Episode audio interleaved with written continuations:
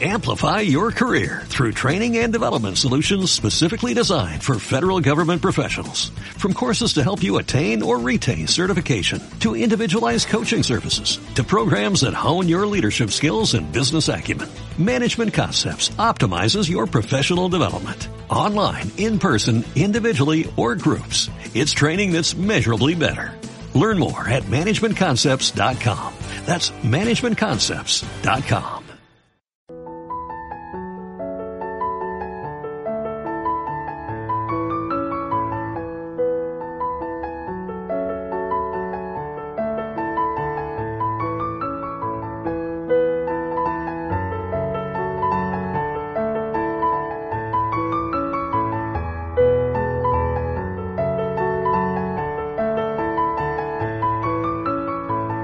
Bienvenidos al podcast que he llamado como Pediatra y Papá, este espacio donde hablamos, donde charlamos, abordamos los temas que ocupan y preocupan a los que amamos a lo más pequeño de la familia.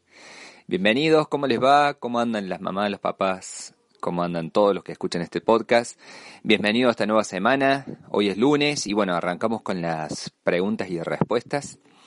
Y bueno, la idea de esto es ir aclarando algunas de las preguntas que me van llegando y como siempre digo, las preguntas de algunos nos ayudan a todos, porque quizás todos alguna vez tuvimos esa duda, todos la podemos llegar a tener más adelante y quizás hay gente que no se animó a preguntarla, pero siempre es necesario eh, repasar y ver un poquito a ver cómo podemos mejorar, ¿verdad? Bueno, Hoy voy a elegir tres de las que me han hecho en la última semana. Estas consultas son de telemedicina, como saben ustedes estamos haciendo las teleconsultas. Esta modalidad que ha sido un poco obligada por el coronavirus y que día a día la vamos aprendiendo a manejar cada vez mejor por parte de los padres, por parte de los pediatras, por parte de, de todos. Voy a abordar primero la pregunta que me hizo la mamá de Jerónimo que estaba un poquito preocupada porque tenía una dermatitis del pañal. Todos saben, todos los que han tenido bebés en algún momento deben haber tenido una dermatitis de pañal o la que la gente le dice paspaduras del pañal. El paspado viene por ese ese colorido rojizo, esa piel que se irrita, que a veces la vemos que hasta se lastima, incluso se, pueden hacer ampollas y hasta algunas veces puede sangrar vamos a decir que es muy frecuente, si quizás podríamos decir que la mitad de los bebés seguramente la han tenido. Puede ser un poquito mayor también, porque es difícil tener una estadística de esto, ya que no hay una forma sencilla de recoger todos los datos, pero podemos decir con total eh, certeza de que al menos la mitad de los bebés han tenido alguna vez dermatitis del pañal. ¿Y cómo se previene esto? ¿Cómo se puede hacer? Yo siempre aconsejo desde, desde la primera consulta algunas medidas que nos pueden ayudar. Y vamos a desmitificar otras cosas que por ahí de creencia popular y no necesariamente son así. Primero, la dermatitis del pañal tiene que ver con la humedad de la zona, ¿verdad? El pañal, al ser un espacio cerrado, favorece que se concentre allí la humedad. Hoy en día tenemos pañales que son súper absorbentes, a diferencia de antes cuando se utilizaban los pañales de tela, ¿sí? Entonces, hoy en día utilizar, por ejemplo, talcos eh, como fécula de maíz, como se utilizaba en otras épocas, quizás ya no tenga tanto sentido. Quizás sí controlar que no pasen tantas horas, ¿sí? De, de que tenga colocado el pañal, por ejemplo, ¿sí? Otra cosa que puede ayudar es que cuando le cambiemos el pañal, tratar de ventilar, es decir, dejarlo unos minutos, si es posible, si la temperatura lo permite, dejar unos minutos que se ventile esa zona. Eso va a ayudar también a que se evapore, a que se, a que la humedad disminuya un poquito. Sí, eso es una, otra posibilidad. La otra posibilidad que yo también les, les, recomiendo es evitar la colocación de toallitas húmedas. Las toallitas húmedas son excelentes en cuanto a practicidad, y que son dermatológicamente testeadas en cuanto que no son irritantes por los eh, líquidos que utilizan. Pero sí la acción mecánica de la fricción podría favorecer, sobre todo en las pieles de algunos bebés que son más sensibles, podría favorecer por sí misma la aparición de las dermatitis. Entonces, creo que las toallitas eh, húmedas hay que dejarla para ciertos momentos, como por ejemplo cuando salimos de la casa. Pero dentro de la casa, de ser posible, yo no las utilizaría tanto. Yo utilizaría más lo clásico, agua. Agua, agua y jabón si quieren, ¿sí? No es necesariamente el jabón, pero aunque sea agua, eso viene muy bien, sí, arrastra muy bien y después secamos con una toalla, ¿sí? Otra posibilidad que por ahí eh, suelo utilizar bastante es óleo calcario, por ejemplo, ¿sí? Es una solución neutra, un pH neutro y, y esto ayuda a arrastrar con un algodoncito, es bien suave, entonces la acción mecánica que tiene es mínima y de esa manera podemos higienizar bastante bien la zona. Deja además una película bien leve, ¿sí? de una solución oleosa, que eso va a repeler el contacto con el agua de un próximo, por ejemplo, orín, que eso va a humedecer el gel del pañal, pero no va a estar en contacto directo con la piel porque va a haber una película oleosa que va a hacer de barrera, entonces va a evitar que esa, esa humedad provoque cierta fricción con la piel. Bien, eso es otra. Y hay gente que utiliza el hipogloss. Bueno, el hipogloss, por ejemplo, o otras cremas hay. Yo digo el hipogloss porque por ahí muy conocido. Eh, esas cremas, ¿sí? O la pasta láser, conocida también históricamente, ¿sí? Eh, lo que hace es también formar una película, al ser bastante espesa, una película que va a repeler también el agua y va a conservar cierta, cierta barrera entre la humedad del pañal y la piel normal, ¿verdad? ¿Qué puede pasar? Hay ciertas circunstancias, como por ejemplo alguna diarrea, como por ejemplo si está tomando alguna medicación el bebé, como por ejemplo si está tomando alguna medicación la mamá, que pueda pasar al bebé y eso cambiar el pH de la materia fecal del bebé, o cuando empiezan a comer también. Eso es bastante común de que se genere un cambio de pH y ese cambio de pH va a generar una dermatitis del pañal. ¿Cómo hacer si ya está instaurada la dermatitis del pañal? Las medidas son las mismas. A esto podemos agregar, quizás, algún talquito, en este caso sí, ¿para qué? Para absorber más rápido la humedad todavía, pero este sería solamente para estos casos, ¿sí? Eh, inclusive hay algunos que recomiendan los talcos con acción bacteriostática, como por ejemplo que tengan óxido de zinc, que habitualmente son talquitos que se utilizan como polvos cicatrizantes, pero en este caso podría ayudar a que se regenere más rápido la piel, ya que evitaría la proliferación de gérmenes en esa zona. ¿sí? Y hay otra gente que te puede recomendar alguna crema antiinflamatoria, así con acción de corticoides locales, o de antibióticos locales, o de vitamina A local, para ayudar a regenerar la piel, ayudar a disminuir la cantidad de bacterias que puede llegar a tener la flora de la piel de la zona.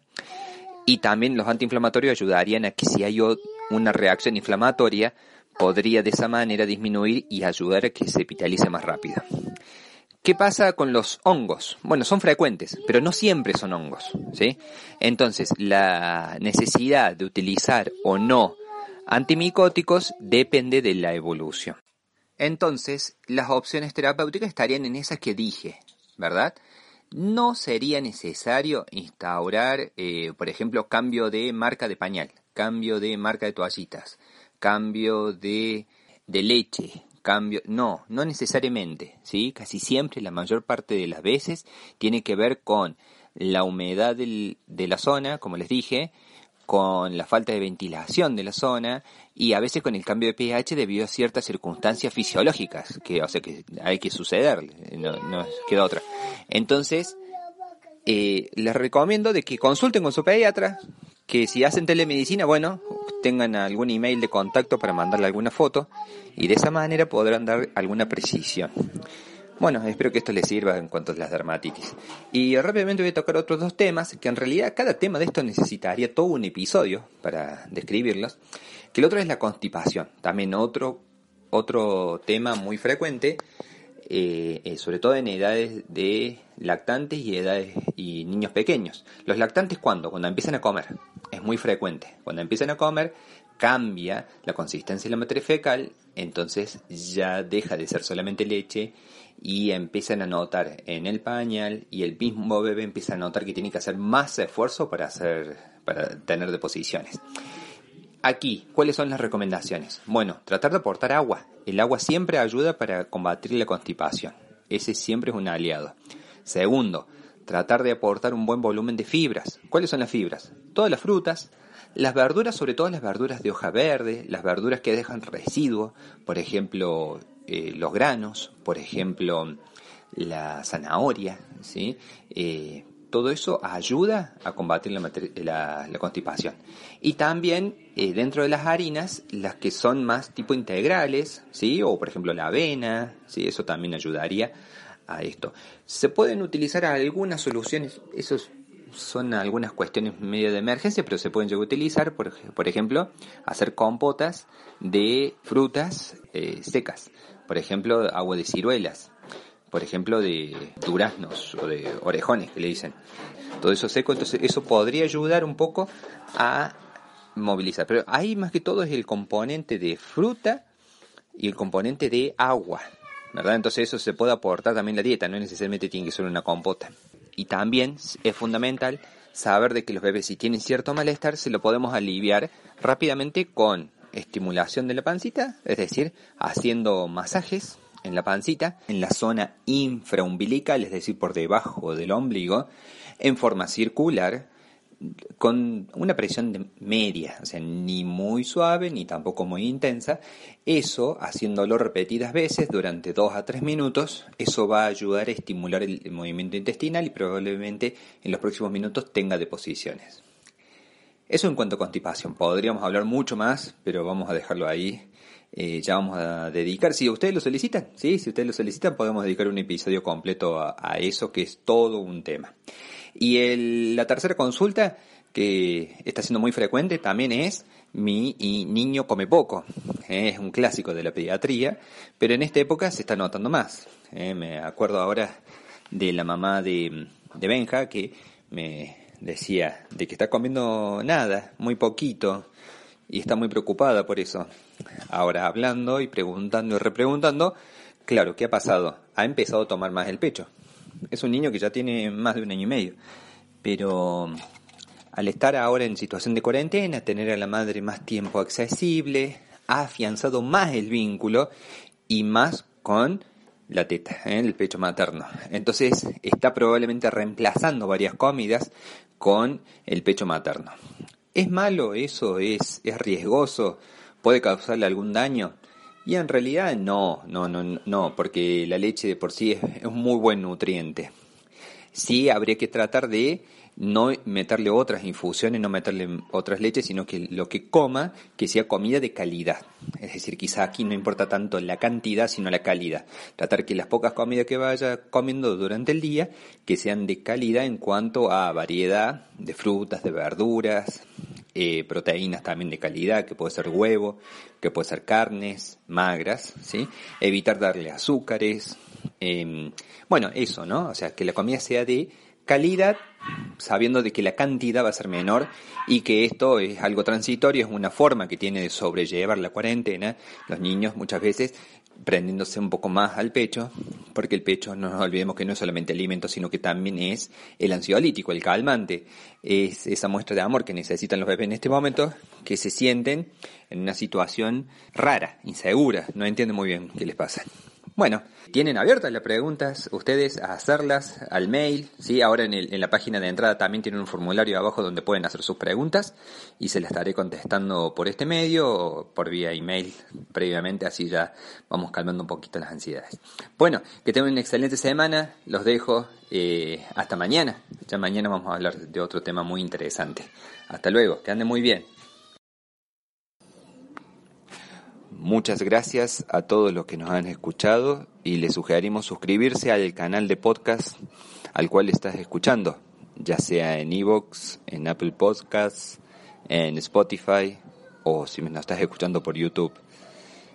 Así no te perdes ninguno de los capítulos eh, y estamos más conectados. Acuérdate que nuestro blog está en www.drlopez.site. y cualquier consulta estamos vía contacto con hola arroba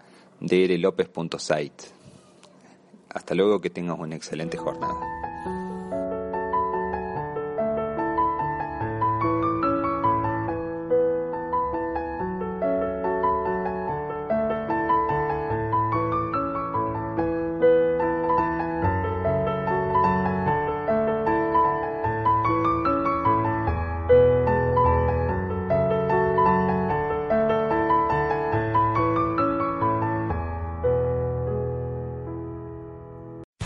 Amplify your career through training and development solutions specifically designed for federal government professionals.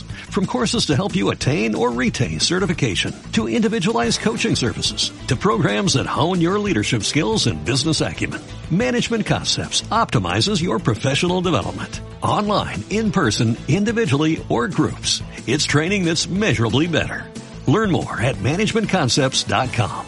That's managementconcepts.com.